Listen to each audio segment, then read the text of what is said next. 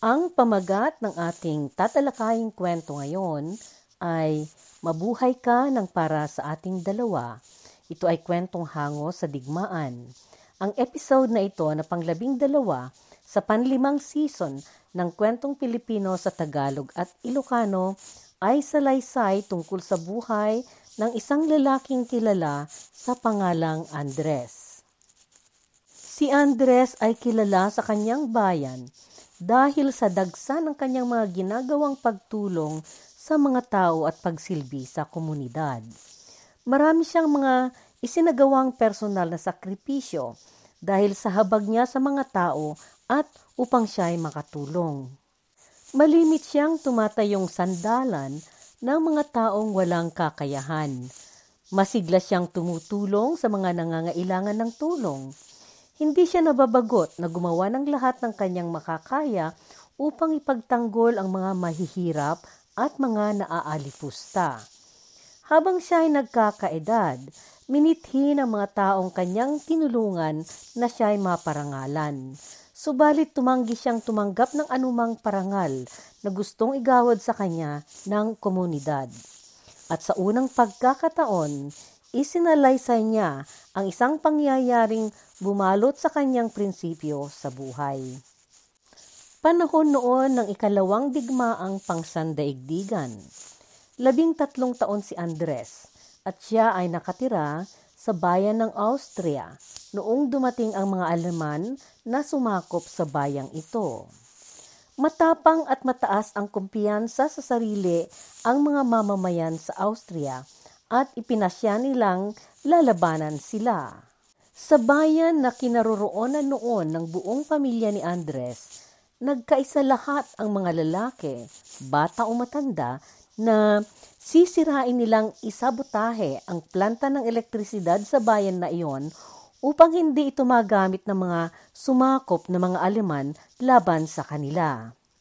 Alam lahat ng mga natipon na mga lalaking mamamayan na ang kanilang isasagawang sabotahe ay magiging sanhi ng pagpapahirap sa kanila ng mga Aleman dahil doon din galing ang elektrisidad ng gamit ng sambayanan. Subalit, ang hindi nila napaghandaan ay ang agad-agarang pagpaparusa na isasagawa ng mga mananakop na Aleman sa kanila. Kinaumagahan ng araw ng kanilang isinagawa ang pagsira sa planta ng elektrisidad, dumating ang sunod-sunod na mga truck na lulan ang mga alemang sundalo. Narinig ng mga mamamayan ang ugong ng mga dumating na mga sasakyan bago nagbukang liwayway. Lahat ng mga lalaki sa bayan mula sa nagkakaedad ng 12 at pataas ay tinipon ng mga aliman sa gitna ng plaza ng bayan. Kung tutuusin, hindi pa noong lubos na gising ang mga batang mga lalaki kabilang dito si Andres. Mabagsik at galit na galit noon na nagsalita ang pinunong opisyal ng mga sundalong Aleman. Inalipusta niya ang nakatipon na lupon ng mga mamamayan. Mga hangal sila kung sa akala nila ay makakatayo silang lalaban sa lakas ng pwersa militar ng mga Aleman. Hinamak niya ang mga mamamayan na wala silang silbi dahil ayon sa kanya, iyong kanilang isinagawang pinaghirapan nila na walang katuturan ay hindi ito makakayanang pigilin ang mga Aleman. Sa halip, ay nakasama pa ito sa kanila dahil mayroong katumbas na parusa ang kanilang isinagawa. Pagbabayaran nila ito ng malaki, sabi ng pinuno, Pinaglinya sila sa isang hanay at iniutos ng pinunong Aleman na bawat taong nasa ikadalawampung bilang ay babarilin at patayin. Inumpisahan ng mga sundalong Aleman ang nagbilang at kada ikadalawampung lalaki ay hinila mula sa hanay at dinala sa isang sulok at binaril. Sa haba ng hanay na iyon, nagbilang si Andres para alamin niya kung anong bilang siya. Nanlata siya sa gulat niya. Noong naturklasan niya na pandalawampu din ang bilang niya. Pinagpawisan siya ng malamig sa likod at sa pilipisan. Nanginig siya sa kilabot habang pumalapit na pumalapit sa kanya ang nagbibilang na sundalong Aleman. Sa mga sandaling iyon, naririnig na rin niya ang mga putok ng baril na pagpapatupad sa bilin ng pinuno na pagbitay. Palapit na palapit ang nagbibilang at naramdaman ni Andres ang mga mata na nakatuon sa kanya mula sa ibang mga lalaki na nasa hanay. Ramdam niya ang pagkaawa sa mga sulyap at mga tingin at gusto niya noon ang tumakbo. Subalit, parang nanigas ang kanyang katawan at hindi siya nakagalaw. At kahit nasubukan niya ang tumakbo, babarilin din siya ng mga sundalo na nasa truck bago pa man siya makatakbo ng ilang yarda.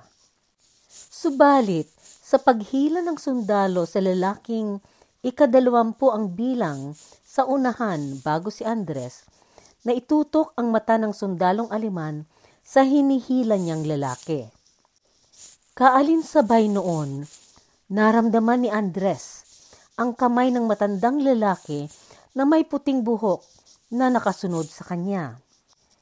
Kasimbilis ng pagdiin ng matanda ng kanyang kamay kay Andres, hinila niya si Andres at inihalili ng matanda ang sarili niya sa pwesto ng bata.